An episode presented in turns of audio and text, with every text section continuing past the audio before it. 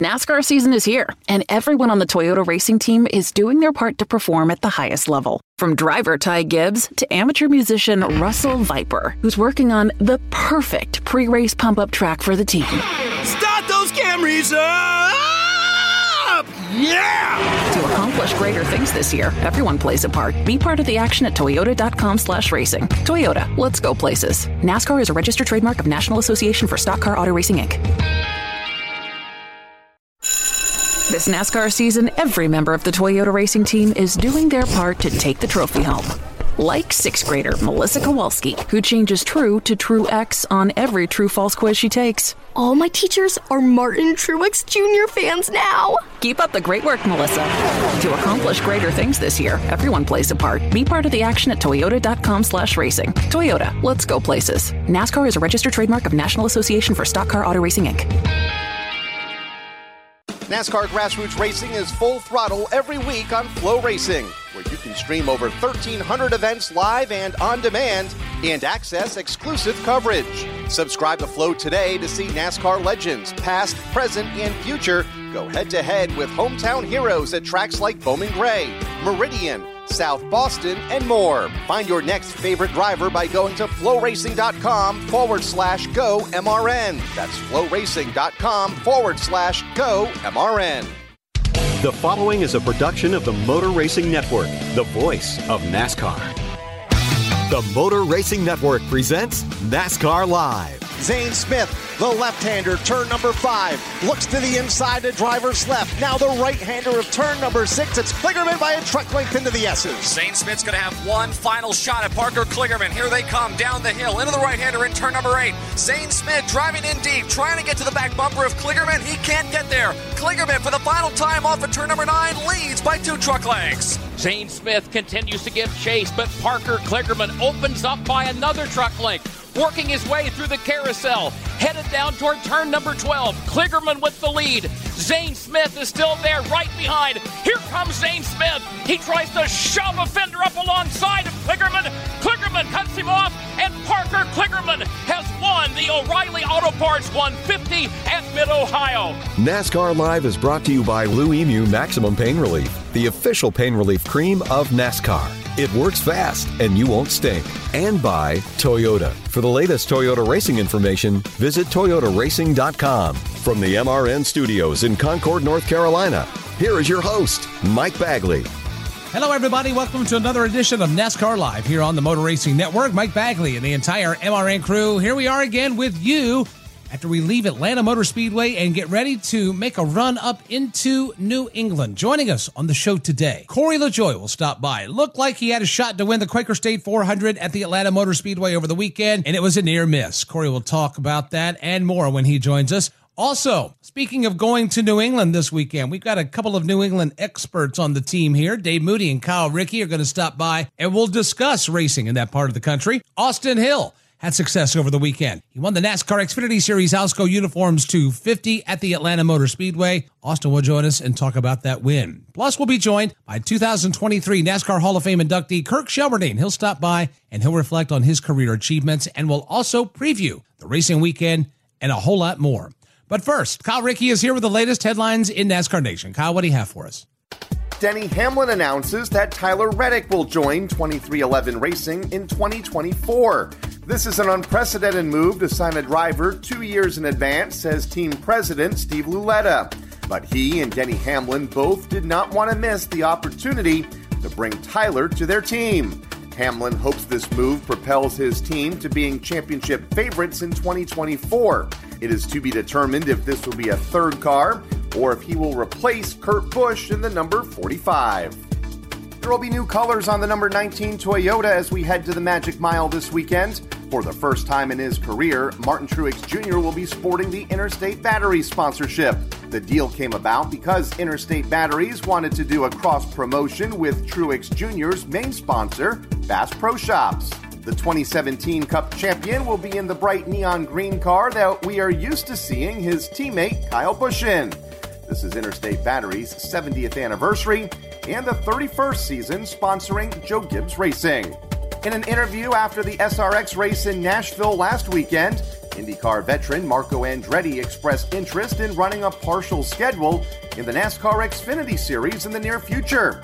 After having top fives in all three SRX races so far this season, Marco expressed the sentiment that if he could hang with these guys, maybe he could hang in Xfinity. As we divert our attention toward the Xfinity Series race in Loudon, we have some new faces and experienced drivers joining the field for this Saturday's race. Julia Landauer, who last competed in the NASCAR Whelen Euro Series, will be making her first start in the Xfinity Series. Driving the number 45 car for Alpha Prime Racing. Also in the field this weekend is 2017 Xfinity Series champion William Byron, as he'll be piloting the number 88 car for Junior Motorsports. Mike, Coming up, I'll visit with Corey LaJoie after he came oh so close Sunday in Atlanta. And later, we'll look inside of racing inside of the Northeast. Ruoff Mortgage wants to welcome you home with their fast and stress free mortgage process. Ruoff knows that when you're ready to move, you want to keep things moving. From the moment you start, Ruoff makes sure the process moves quickly, often twice as fast as other lenders, so you can close quickly and settle in sooner. Visit ruoff.com to learn how you can qualify for the fastest loan of your life. That's Ruoff, R U O F F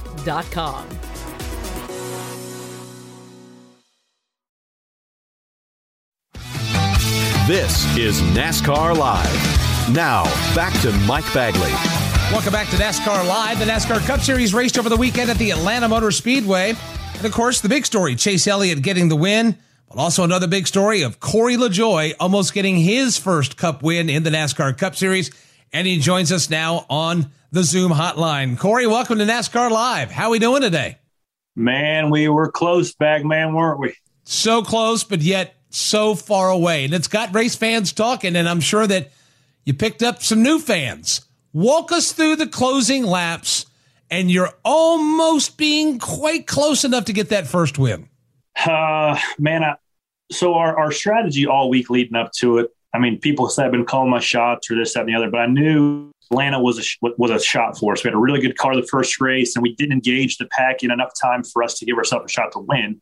Uh, and I, that wasn't going to be the case. Uh, I knew that the majority of the top five from the first race were within the top six with more than 65 to go. So I wanted to be fairly aggressive towards the end of the stage two to get ourselves good track position. We took four at the break. Then the next caution there, we put fuel on it when we knew we could make our window. And, and from then on, we did all we could do to keep that track position. And we had a great car. I learned a lot of how to to read runs, understand runs, how to drag back, uh, cover some, cover the lanes, like all that stuff was new to me. And I was going to to an education by some of the best professors in the sport for the last 75 laps. And um, I couldn't ask to be in a better spot, control car with three to go, four to go. And um, I feel like I did most of the things right, but obviously I didn't do the big one right, and that was get the checker flag. And, and if I found myself in that position again, it will uh, it will be different. You know, you talk about being in in different spots. You owned that in your interview Sunday after the race. That you know you've never led, you've never been that control car, you've never done a lot of this stuff. And I know that it was quite the learning experience. But what kind of exhilaration were you feeling in the car, knowing that you were the guy coming to the three to go, and you were the one that was setting the tempo and setting the pace? I mean, it's not like I've never been in that position, but I haven't been in that position in a cup race. Um, not with, you know, I think we've stayed out of Martinsville a couple of times and tried to snooker some track position, but uh, never as like a potential to win the race. Um, lower divisions, right? ARCA and K&N, when I had some success, like starting the front row was just something you did on every, a, a weekly basis and you knew the games you could play.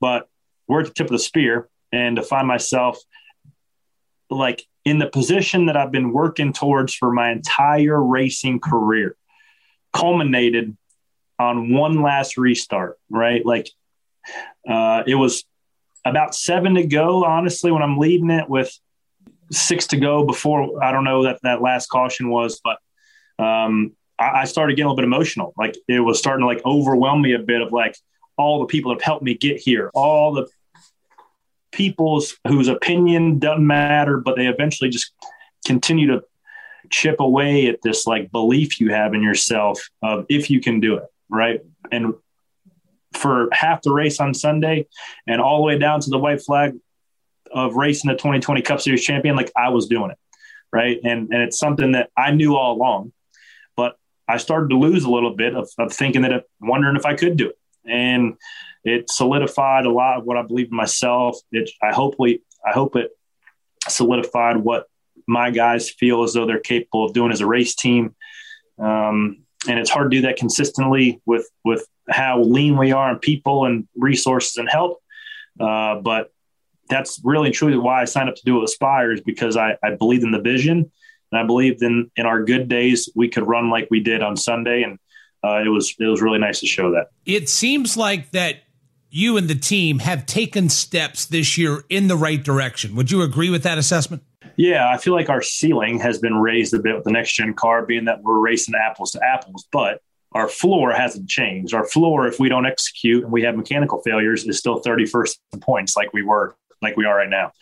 I mean, we have shot ourselves in the foot six out of the last eight weeks uh, prior to Sunday. Uh, I think we finished 34th or worse in uh, six of the last eight or something because we had mechanical failures. So had we even won Sunday, we'd still be 31st in points. So it would still be a six week all in mission to get in the top 30 in points to be able to get that playoff spot. So to your question of like, we have made improvements, but we have also stepped on our, uh, you know what, multiple times, which hasn't allowed us to reach what our potential is as a race team. I think our potential is realistically between a 17th and a 21st place team consistently. Um, and I, I, feel like if we take out all the mechanical failures uh, throughout the course of the year, if we finish the race, we're in the top 20. I mean, that's just what it is. I mean, 19th, 17th, 14th, like we can finish in that range with our eyes closed when we're running at the finish, which would put us 24th to 26th in points, which for us is pretty respectable.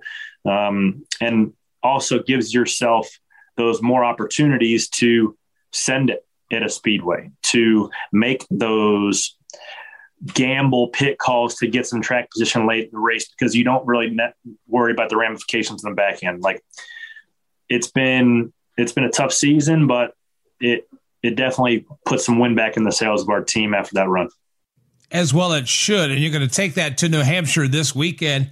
What do you make about going back to New Hampshire and the Magic Mile this coming weekend? Man, I, I love Loudon. I've had a lot of success there. It's where I did, made my first career Cup Series start in 2014. Uh, ran really, really well in the K&N series there. I finished second to Kyle Larson by like a foot. I won a K&N race there. Um, but we have struggled at that at that flat short track, Martinsville, Richmond, Gateway, and hopefully Loudon's not in that. It's in that same vein of, of racetrack style we, that we've struggled at. So uh, Sparks and Roy, who build my car setups, they're going to go through those three setups that we've ran before that we knew does don't like they don't work, and there won't be a bolt in the same spot as it's been in those three races. Now, that's also part of what we're up against is a, is a small team. We don't get to go to the simulator and try out 30 different setups and see which one's better. We don't get to have the latest and greatest aero notes or tire data, right? Like we are really and truly guessing off of trial and error of what we think is the best setup. Uh, and when you're racing against the best of the best with all the tools, it's a it's a tough road to hoe. But I imagine that when it works out like it did Sunday, that you take pride in that. While you may not have brought home the checkered flag, they knew you were there and the fans knew that you were there. And I'm sure that that adds a little more wind into those sails too. Yeah, absolutely. Um, and, and, I think just for as much as it showed everybody else that like I'm not just a podcast host that drives race cars on the weekends, like I want people to think that I'm a race car driver, you know, because I had made it here and I have sustained a career this long because I know what I'm doing when it comes to driving a race car in circles. Um, so I'm glad that a lot of the fans have to see that this weekend. Well, we appreciate you making time for us. You put a lot of smiles on a lot of faces, and and for a moment, you were part of that David versus Goliath story that we hope reemerges again, and we hope you're in the middle of it. Appreciate you joining us, Corey. All the best in New Hampshire this weekend. Thanks, Bagman. That's Corey LaJoie of Spire Motorsports coming ever so close Sunday at the Atlanta Motor Speedway.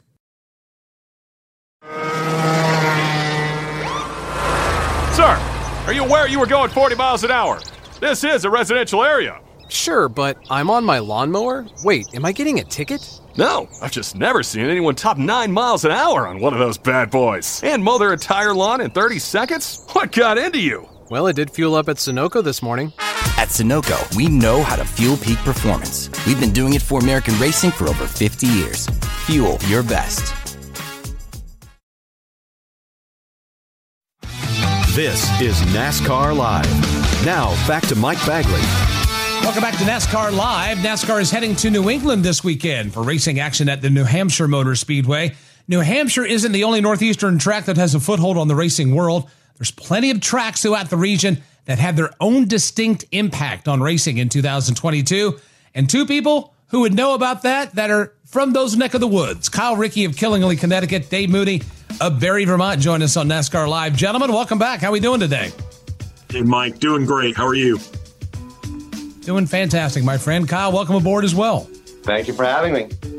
Well, Dave, we'll start with you. Barre, Vermont. That's a long way from Charlotte, North Carolina.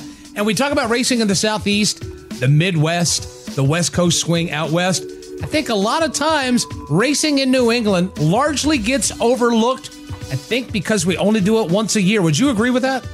I would absolutely agree with that. Um, and, and, I'm sure Kyle would agree that the northeastern corner of the United States is as rabid about auto racing and NASCAR as the deep south or anywhere else you care to you care to mention. You know, in the in the very earliest days of NASCAR as a sanctioning body, they actually had more races north of the Mason-Dixon line in New England in the Northeast than they did in the Southeast. So, yeah, I think I think sometimes uh, New England race fans get a bit of a bum. Yeah, I would agree with that. Um, you know, we we first started coming to the New Hampshire Motor Speedway in the mid 90s. Uh, race fans up here supported the event, fought for a second date. They got it. Unfortunately, we're down to just one date per season now up here in the northeast corner of the country. But uh, from what I hear, it's going to be a great weekend up at the Magic Mile this weekend. Fans are going to come out uh, and, and, support all the events. You know, the modifieds are there. The uh, the Busch, uh, the, the, the Xfinity Series is there. It's going to be a great weekend.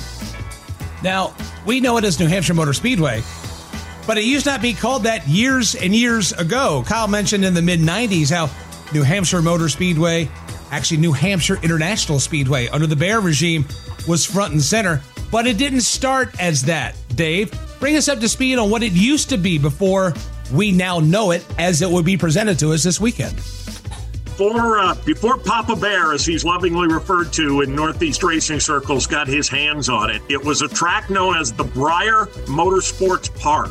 They had an uh, uh, they had an oval track, a half mile oval track, and a and a very expansive and very competitive road course. Um, the old NASCAR North Tour, which was the forerunner of the forerunner of the forerunner of what's now the K&N East Series. We actually ran some races on that uh, on both tracks, actually, the oval and the road course, primarily the road course. And when Bob Bahre wanted to expand uh, his Oxford Plains Speedway uh, to a super speedway and try and get NASCAR to come to town, the town fathers and mothers did not want that to happen, and they gave him the thumbs down. And in typical Bob Bahre fashion, he said, Well, the heck with you then. I'll do it somewhere else. And he went up the road to Loudon, New Hampshire, and he got the job done. And of course, that is one of the small stories, a big story, but a small story of racing in New England. Kyle, I know your involvement with Stafford Motor Speedway there in Connecticut. That is another track in New England that has a rich heritage and a rich tradition as well. Yeah, the Arute family uh, purchased the facility 51 years ago and, and have really grown that facility to be one of the premier short tracks in the country. Home of the SK Modifieds, recently hosted an SRX event. For years, hosted the NASCAR Whelen Modified Tour and what uh, Dave mentioned a moment ago, the old NASCAR Busch North Series. Uh, continue to run successfully every Friday night. I don't. I think a lot of people forget uh, of another track just up the road, the Thompson International Speedway, or now known as the Thompson Speedway Motorsports Park, the first paved asphalt oval in the country in 1940. Uh, hosted three what is now the NASCAR Cup Series events back in the 1950s and 60s and 70s, and uh, still running very successfully today. So, uh, a couple of great little short tracks here in southern New England to go along with Dave's tracks up in, in northern New England. Dave, what about the names that have come through that pipeline? We know some of them. Ricky Craven immediately jumps to mind. Slugger Labbe's from up there in that part of the woods. Who do we may not recognize that were some key players back in the 70s, 80s, 90s that may have been forgotten about in this day and age? Pete Hamilton was a big deal for people in the Northeast. Well, you know, when he when he won at Daytona, driving for King Richard Petty, that was about as big as it got up in our neck of the woods because a lot of northern guys, or not a lot of northern guys, really ever got a chance down south. And the reason for that was in the early formative days of NASCAR a really good modified or late model guy up in the Northeast could race four or five nights a week and make more money in his modified than he ever could have dreamed of making in a in a Grand National car, as they were known back then, because there were only about seven or eight really good quality Grand National rides back then, and you weren't going to beat Richard Petty and David Pearson on a regular basis. So, you know, guys like Bugsy Stevens, who was a multi-time national modified champion, they had their their opportunities to go south and passed on it because they could actually put more money in the till by staying close to home. And Kyle, when we think of Stafford, when we think of Thompson, modifieds immediately come to mind. What are some of the modified names that over the years have moved the meter up there? Well, you you mentioned uh, Geoff Bodine, a multi-time track champion up here, uh, both at Stafford and at Thompson. He made the move down south in the mid 1980s and obviously found much success. Uh, was a Daytona 500 winner. Uh, Mike Stefanik uh, never made it really to the national level. He ran a full-time season in the NASCAR Camping World Truck Series in the mid 2000s, but uh, the only driver to win back-to-back dual championships in NASCAR. Obviously, he's in the NASCAR Hall of Fame for for doing that, winning the NASCAR Whelen Modified Tour title and the Busch North title in back-to-back seasons. Back in the day when those series ran 20, 25 races a year and saw a full field of 30, 40 race cars. Uh, it hasn't been done since. I don't think it'll ever be done again the way it's structured right now. Ted Christopher comes to mind, uh, the late great Ted Christopher, uh, the winningest driver at many of the tracks up here in this part of the country, including at the Stafford Motor Speedway, that uh, never quite got that full time ride in the National Series, but uh, legend up here in this part of the country. Well, the New England area has a rich racing tradition and it has produced a lot of racing talent over the years. Let's hope that we keep that pipeline alive and well, keep us going into New England, and also keep those drivers that are making their names on their local levels, keep them coming out of New England and working their way south into what we know today as the covers of the series that we cover week in and week out, and even on the local level as well. Gentlemen, thank you so much. Appreciate the time and uh, appreciate the insight into racing in New England. Thanks, guys. Good times. Thank you, Mike. Thank you. That's Dave Moody. Kyle Rickey joining us, giving us the lay of the land as far as racing in New England. Coming up, Austin Hill will sit down with our Kim Coon, fresh off his win at the Atlanta Motor Speedway. And later, we speak to 2023 NASCAR Hall of Fame inductee Kirk Shelmerdine. This episode is brought to you by AT&T Fiber. And in honor of their straightforward pricing, we're going to have a straightforward moment, just you and me. Be honest, when you're listening to ads like this one right here, you don't just sit there, ears glued and waiting to make a note of interesting offers, do you? Of course not. You're checking out your fantasy stats or catching up on the scores or doing any number of other things you want to do. I get it. I'm not fully paying attention to this ad either. I've got the game playing in a little window on my laptop as I read this. It's called multitasking. And now that we're being straightforward with each other, here's something else that can be totally straightforward. Your internet. No, seriously, because when you become a gigillionaire with AT&T Fiber, you don't just get super fast internet speeds, you get a bill that's straightforward all the way. Equipment fees, price increase at 12 months, not a thing here. Everything is straightforward the way it should be. And that's it. You can go ahead and check on your fantasy team now. Straightforward is better. No equipment fees, no data caps, no price increase at 12 months. Live like a gigillionaire with AT&T Fiber. Limited availability in select areas. Visit att.com slash hypergig for details. This is NASCAR Live. Now, back to Mike Bagley. Welcome back to NASCAR Live. Austin Hill picked up the win in his home state of Georgia this past weekend when he took the checkered flag in the Alsco Uniforms 250, a part of the NASCAR Xfinity Series campaign. The Winston, Georgia native won at his home track for the first time, holding off Josh Berry by a mere 0.111 seconds to pick up his second Xfinity Series win of the season. Austin chatted with our Kim Coon to reflect on his personal achievement and where his team stands as the playoff push continues. All right, well, Well, congrats on getting the win in your home state. How special was that? What was the celebration like? I know your friends and family were there. Yeah, so it, I, you know, Sunday morning I was feeling pretty good, I guess. I, uh, no, we, we had a good time. Never, never would have thought that I would get a win at Atlanta just because I had been so close these last three years, it seems like, and it seemed like everything that could happen kept happening and, you know, run second three times in a row. So the track definitely owed me one. Atlanta Motor Speedway definitely owed me one. And we were just able to make it come all together. I, Andy and everybody at RCR has been working really, really hard. And our Bennett Transportation Logistics Chevy Camaro was a rocket ship all day. And, you know, it just, it worked out. But uh, the party, party after the fact was definitely probably the most fun I had. Where does this stack up compared to your other career wins? Because, like, you won at Daytona, which is a big deal, but, like, is this a bigger deal? I, I think they definitely stack up pretty evenly. I, I'd probably have to give the nod to Atlanta just because I grew up racing there. From the time I was nine years old, I was in a Bandolero racing there, running around the quarter mile racetrack out front. And they used to run a road course actually throughout where all the fans and everything, all the campgrounds and all are. And so I have a lot of laps around that place. Been there, um, you know, for, for a long time and won a lot of races in the Bandoleros and Legend Car Series.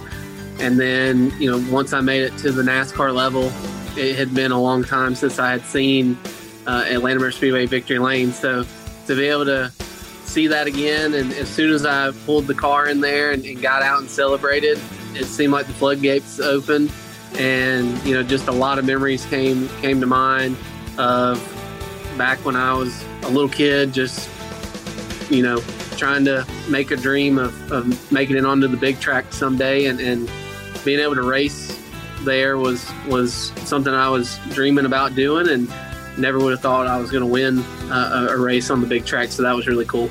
It's been said numerous times by various people that you are the perfect fit for RCR.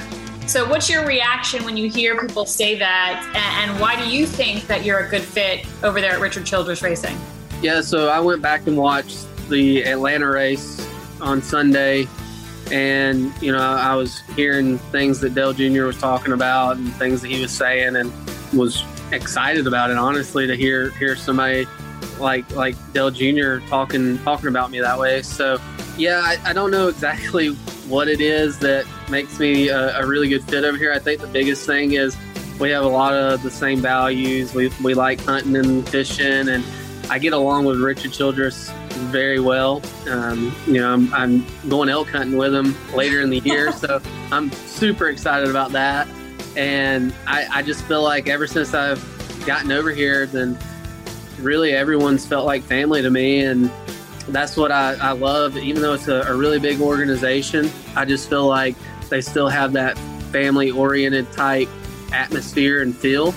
And that's what I've always loved about when I used to race at, at HRE for the last three years in the truck series is I, I love that type of feel and transition over to RCR, it was the same thing. So that's, I guess, that's the biggest thing that I can take away from it. That's just kind of made it such an easy fit for me uh, switching over to RCR.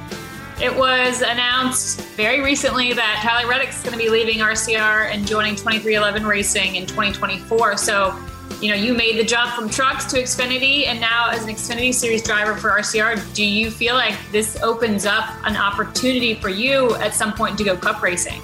Well, I mean, you know, right now, obviously, I'm I'm focused on the Xfinity Series. I'm, I'm focused on getting a win and more wins in the Xfinity Series and, and, getting a championship, hopefully, in my rookie season on the Xfinity side. Things come together. Who knows what, what could happen down the road? But right now, I'm just having a lot of fun on the Xfinity side. I really am. I, I love the way these cars drive. I love the way they race. You know, the maneuverability that you have in the Xfinity Series is way better than what I had in the trucks. It seemed like in the trucks you get behind somebody and you get stuck in dirty air and things like that. So I feel like you can actually race a lot better in the Xfinity side, and, and I've had a lot of fun doing that. And it's been really fun working with Andy Street, my crew chief, and getting to meet you know all these new faces at RCR. So who knows? Time will tell. You know, going forward, there there's a lot of really good race car drivers out there that, that can be signed to the, to the eight car. So I'm just having the time of my life right now racing for RCR and, and whatever happens in the future happens.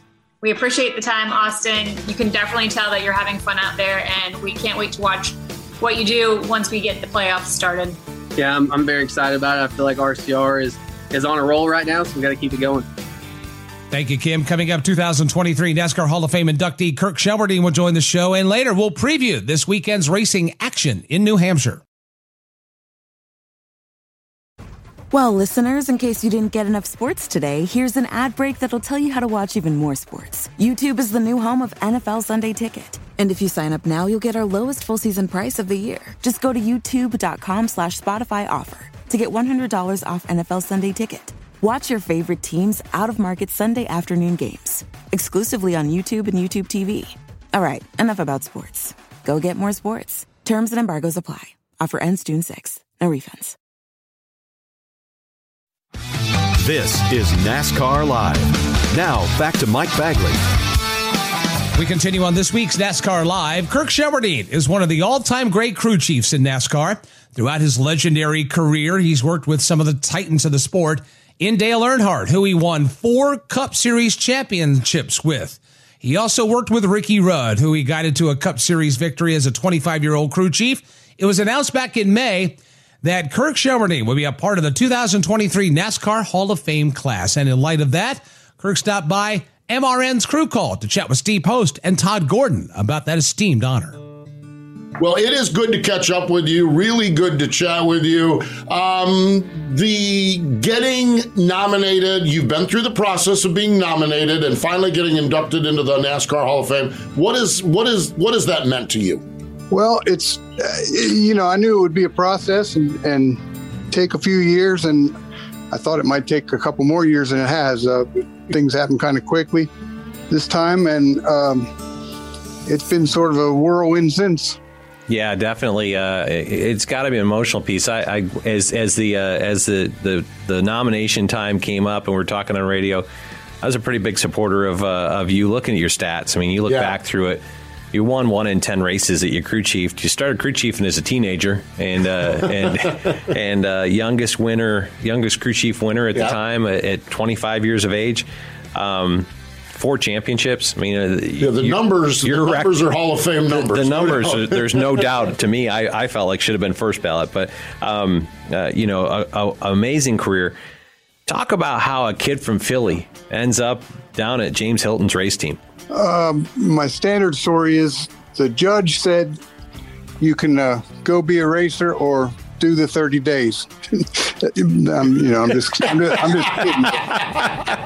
a lot of good stories have started what the judge said. So yeah, I know. I, I used to tell people that because I try to discourage more youngsters from jumping into it. Because I mean, I really just got lucky with the situation. Um, uh, a good friend of mine uh, up in Delaware, uh, Jack Whitby, used to be my neighbor and uh, gave me my first job as just a helper when I was a teenager and things. And and he uh, knew some people with affiliated with NASCAR, and he'd been a racer a lot of his life. And um, uh, he, he lined me up on getting my first job, which was with James Hylton, uh, as you guys probably know, down in South Carolina. And it was sort of like jumping in the deep end and then learning how to swim afterwards. Um, and I got a lot of experience in a hurry on just about all kinds of, you know, every facet of things. From Were you working on a- a truck to building engines and everything in between. Kirk, one of the things that you also really worked hard to develop was the pit crew, the Flying Aces. Uh, your guys, I mean, they even had posters and video shoots and everything else.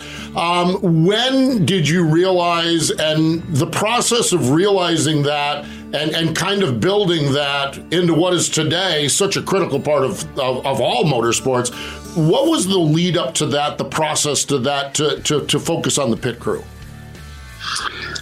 I think that it's it's like free throws in basketball, I suppose. I mean, I don't know anything about basketball. I pretty much hate it, but like you're getting a free shot to at least make up time on the other cars off of the track, maybe pass them, just and basically just by not screwing up and wasting time is how it started out.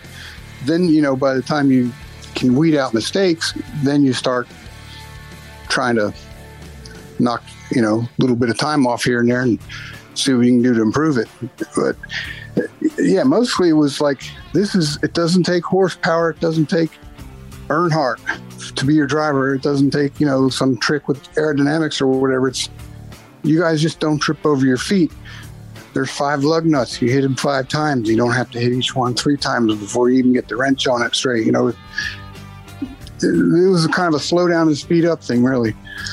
Um, and we started to get to where we could have the same guys every week doing the same positions. And, uh, you know, even, even at that point, a lot of the pit crews and a lot of the help, even at the shop, was weekend warrior guys that, that pretty much worked for beer, you know. But a lot, some of those guys had been with Richard for a decade already or more, and they're a pretty experienced bunch too, um, more than some of us uh, paid mechanics even.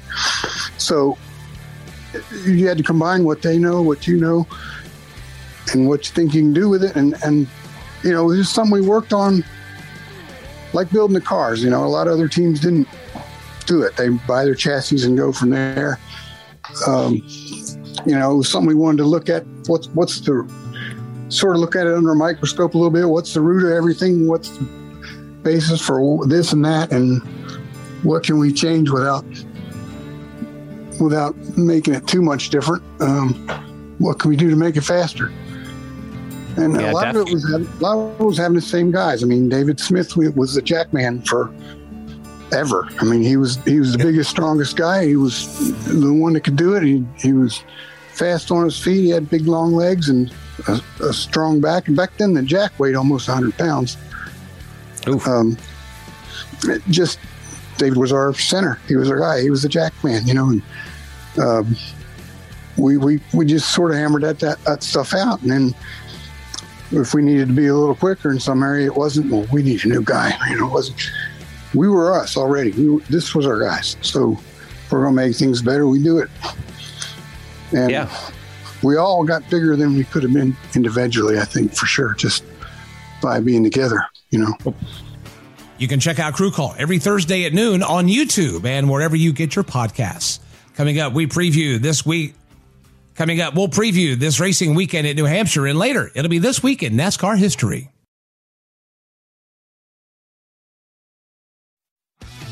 NASCAR Live is brought to you by Blue Emu Maximum Pain Relief, the official pain relief cream of the Motor Racing Network. Blue Emu is family owned and manufactured here in America. It works fast and you won't stink. Now, back to Mike Bagley. Welcome back to NASCAR Live. The NASCAR world is headed to the Granite State once again as we race at New Hampshire Motor Speedway this weekend. Only seven races remain in the NASCAR Cup Series regular season as the countdown to the playoffs continues. Who will solidify their spot this weekend? Our Jason Toy is here to guide us through what some of the drivers are thinking ahead of the Ambetter 301. After a wild race in the Dirty South, the NASCAR Cup Series heads over 1,000 miles northeast to Loudon, New Hampshire for their annual trip to the New Hampshire Motor Speedway. The area of the country isn't the only difference the drivers will see this weekend. They go from the super speedway style racing at the new Atlanta Motor Speedway to the flat one mile speedway in Loudon. And speedway racing coming from the back isn't as daunting as it is at other tracks. Atlanta winner Chase Elliott says an emphasis will be on track position this weekend as passing could be a challenge. I don't think it'll be as much at Loudon. Uh, personally, you know, I, I think Loudon will be more like you know races up there in the past. I mean, really, I think it's going to be very difficult to pass. It always is. You know, when you go up there, it, it was you know one of the most difficult places to pass. I felt like in the past. So now I think it's going to be uh, even more so, which I think will be uh, you know very track position oriented and and pit stops and, and restarts. You know, even even more so, and, and probably as time goes on, we'll just continue to get more and more in that direction. Passing has been tougher on tracks where drivers have been shifting in the next gen car this year. And while Chris Buescher says drivers will definitely be shifting this weekend, the character of New Hampshire could result in racier action. It's definitely been interesting to see some of the racetracks have been hard to pass, and uh, and some of the ones that have been less so. and um, and trying to figure out why exactly that is. Uh, New Hampshire will definitely be shifting there, um, but it's a lot rougher than, uh, than than some of these other racetracks, and uh, it's just a lot more. Just got a lot more character, right? We've got different lanes that have been paved at different times. There's different grip levels. There's different banking levels. Uh, you know, the bumps in the three are, are really rough. Uh, will continue to be so with with this race car. Uh, we have really good brakes in these cars, uh, so I think that uh, opens up the opportunity to get in the corner better. Um, with the downshifting, it was something that we almost felt like we could get away with the last car, so we'll definitely be be there with this one. So yeah, I, I feel like there's a lot of things that that make me believe that will be a racier track than uh, than than some of the others. Hendrick Motorsports driver William Byron says that a lot of the raciness will depend on the track widening out, and that drivers will have to see what the track does in terms of applying PJ1 or resin throughout the weekend. Well, I think um, it all depends on what what the track you know looks like, uh, what they do with the PJ1, and how they um, how they set it up. Uh, luckily, going to be able to run Xfinity that weekend, which I'm excited about. You know, have run one Xfinity race so far this year, and uh, finished second. It, it was a lot of fun at Texas in those cars. So excited to see how the track kind of plays out there. In the Cup car, I think you know this car requires different lanes but it's really good if there's multiple lanes. So I think it should be a good race. I mean, you're able to kind of get air on the nose at New Hampshire in a lot of a lot of instances. So should be a good race. AJ Allmendinger will be back behind the wheel of the Kaulig Racing number 16 car and doing double duty in the Xfinity Series and Cup Series in Loudon. And he agrees with Byron's sentiments that the resin will have a big impact on the weekend. You kind of know the idea of what the racetrack is. I, I would say the resin that they put down there at times does change it a bit. So it, it gets a, a little bit more of a, a difficulty of trying to figure out what the racetrack's going to do just because the resin the resin's actually a lot more consistent than the PJ1 is. Um, so it's a little easier, but you know you, it still throws that curveball into the racetrack. What, what's it like to other racetracks? Sometimes I, I think it's you know you can look at a place like Martinsville, like okay, if the car was turning good there and, and had good grip, you can apply it a bit, but it, it is unique. It's actually probably a little bit like St. Louis too, even though it's the straightaways are a little bit longer at St. Louis. Um, but it's its own racetrack. Brad Keselowski won at New Hampshire before, but he views this weekend as a big wild card weekend, as the veteran just doesn't know what to expect in Loudon in the next gen car. Yeah, it's a good track for me. Uh, you know, I really like going to New Hampshire. It's uh, got some unique challenges to how you drive the racetrack and, and kind of the inputs uh, that, that, have served me well. Uh, so I like the challenge. Uh, I've had some really good cars there over the years. Uh, I'm not sure what we'll have going there. I, I, know I wish we had practice. One of those tracks that would be a lot of fun to have a practice at, but um, you know, it's a big wild card without any testing or any practice there. I, I don't think – there's been a single car on next gen car on that track. Um, so big questions on what to expect that, you know, unfortunately been in a spot where I can't give you, you know, a lot of clarity to, to what I expect. Both Keselowski and Buescher will have some extra pressure this weekend, as Buescher illustrates, because of the ties of the team to nearby Boston. I think that Loudon is a really neat racetrack. It's not been one of my best by the numbers, uh, but I always enjoy going there because it does have a lot of uh, a lot of character. It, it just lets you do uh, different things from behind the wheel, try different uh, different lines, be able to make passes in different areas, um, whether it's the apron or, or three lanes up uh, from from there. So I think it'll be uh, it'll be a fun racetrack. Uh, obviously, uh, a little bit of a, a, home track for our organization with uh, with the Fenway Group being close by in, in Boston. So we got to go up there and, and, put on a good show and, and be good for them. Buescher and Keselowski are both hoping to unload with fast Ford Mustangs this weekend in the Granite State.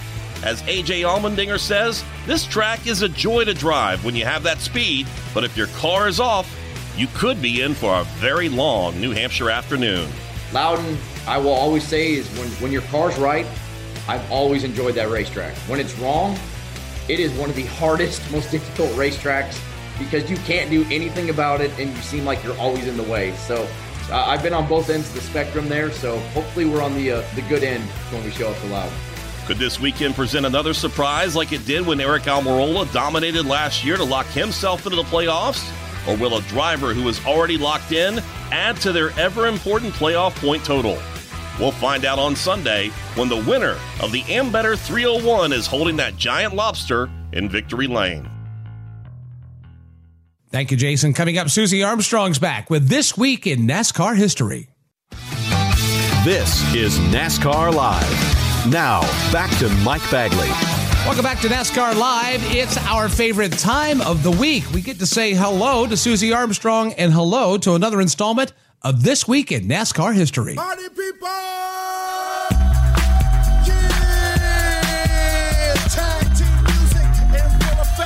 Well, thank you, sir. 1993. Hip hop duo Tag Team were definitely it on the Billboard Hot 100 with the mega hit Whoop, There It Is. The summer box office was sizzling with blockbuster hits Jurassic Park and Sleepless in Seattle, and Rusty Wallace was hot in the Granite State, driving the Team Penske Pontiac to victory in the Slick 50 300 at New Hampshire Motor Speedway.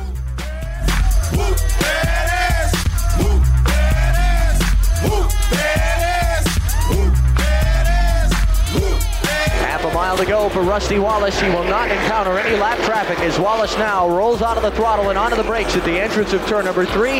Gets back on the throttle halfway through the corner and he's on his way off of turn number four. Rusty Wallace out of turn number four, about to put his name in the history books as winning the first Winston Cup race ever here at the New Hampshire International Speedway. He takes the checkered flag. But I understand. Why?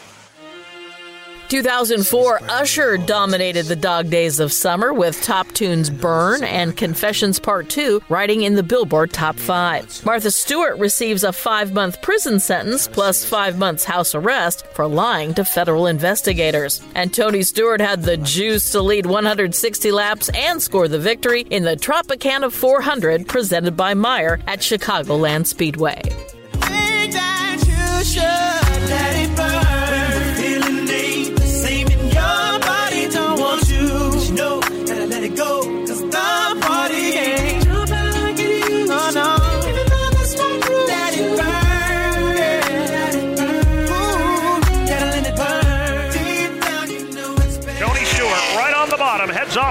Two. Tony Stewart onto the backstretch for the final time this afternoon. Right up next to the outside wall. Sets up for the entrance into corner number three. Pins the car down low and heads for the checkers. Should be a very interesting victory lane today for Tony Stewart, who picks up his first win since last October at the Lowe's Motor Speedway in Charlotte. He will win today the Tropicana 400 at Chicagoland Speedway.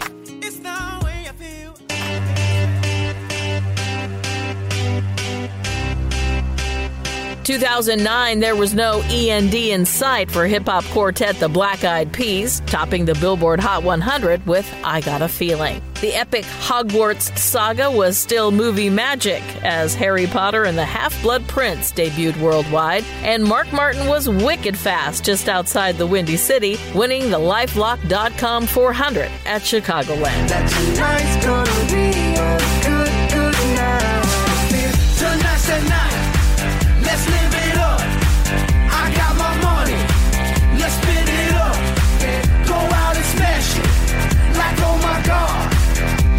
That sofa. Let's kick it off. And a Mark Martin kind tonight. He leads for the final time down the back straightaway in the CarQuest Kellogg Chevrolet by four car lengths. The race continues for second. Gordon takes the spot back from Kasey Kahne, but it's Martin off turn four for the final time. Side by side behind him, and that is a beautiful sight for Mark Martin. Down to the line he comes. Checkered flag is out. Mark Martin wins the Lifelock.com 400 at Chicagoland. And those are just some of the events from this week in NASCAR history. Thank you, Susie. Also, we'd like to thank Corey Lajoie for joining us, and our thanks to Austin Hill for stopping by. For the rest of the MRN crew, I'm Mike Bagley. We thank you for tuning in, and we'll catch you right here again next week on NASCAR Live. Until then, so long, everybody. NASCAR Live is a production of the Motor Racing Network with studios in Concord, North Carolina, and was brought to you by Blue Emu Maximum Pain Relief, the official pain relief cream of NASCAR. It works fast and you won't stink. And by Toyota. For the latest Toyota racing information, visit toyotaracing.com. Today's broadcast was produced by Alexa Wesselman, Julian Council, and Trey Downing. The executive producer for MRN is Ryan Horn. Remember to visit MRN.com for all of the latest news and information. NASCAR Live is produced under an exclusive license with NASCAR. Any use of the accounts and descriptions contained in this broadcast must be with the express written permission of NASCAR and the Motor Racing Network. Buying a house can feel like you're going 200 miles per hour in bumper to bumper traffic with a dirty windshield and the sun in your eyes.